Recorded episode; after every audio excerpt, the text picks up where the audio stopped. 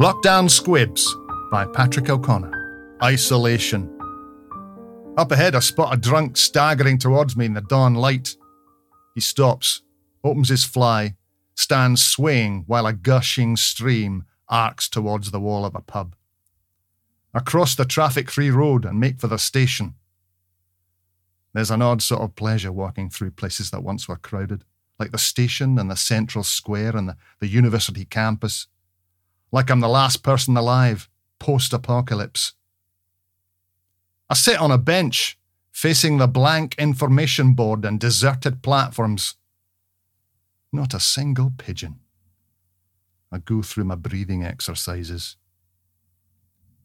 A camera drone swoops in under the glass roof and hovers just above me. My phone buzzes. A message. What you doing out? I parry. What are you doing in, you snooping sod? The surveillance is no joke. A friend of mine is currently institutionalized, picked up, while in the official jargon, knowingly infected and posing a danger to others. K I P D O. They obviously don't have the full data. I've been tested, negative. I have the certificate, but I shouldn't be out, I know. Nah, you're all right. Just got the info. You're Gabby Lanigan, right? No need to be rude. I'm impressed. Not that I want to let on. Actually, idiot, you've no idea how much I need to be rude. What are you doing spying on a fellow human for slave wages? Zero self respect. Snurbin. Come again? Surfing, turfing.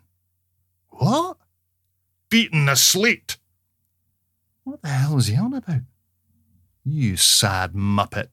A few minutes to myself, wondering where the pigeons have gone when it starts to rain, and within two minutes, it's sleeting.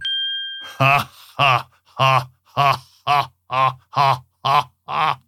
He missed his true vocation. Are they all like you, snoopers? Nah, everyone's isolated, yeah? Good forecast, wasn't it, though? You mean there's no one with you in that big exhibition centre? Nah, they moved me here. I'm in the station master's office over the entrance. I'm waving at you. I turn round and look up. A beaming egg in a bobble hat, waving. Then he's looking down at his phone, I guess. Dear cuppa, Gabby? I consider. Got any coffee? What you want, Nescafe?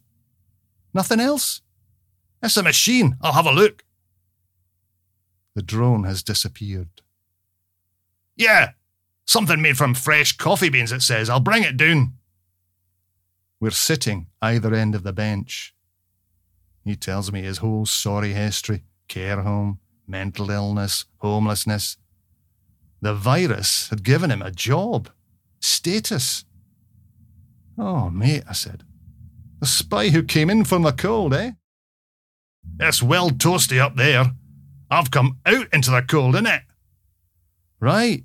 Yeah, you did. Thanks for the coffee. Appreciate it.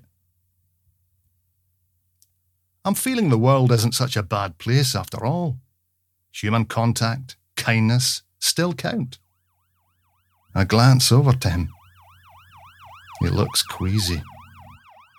Thing is, Gabby, and I hear the sound of the siren. The paddy wagon screeching to a halt at the station entrance.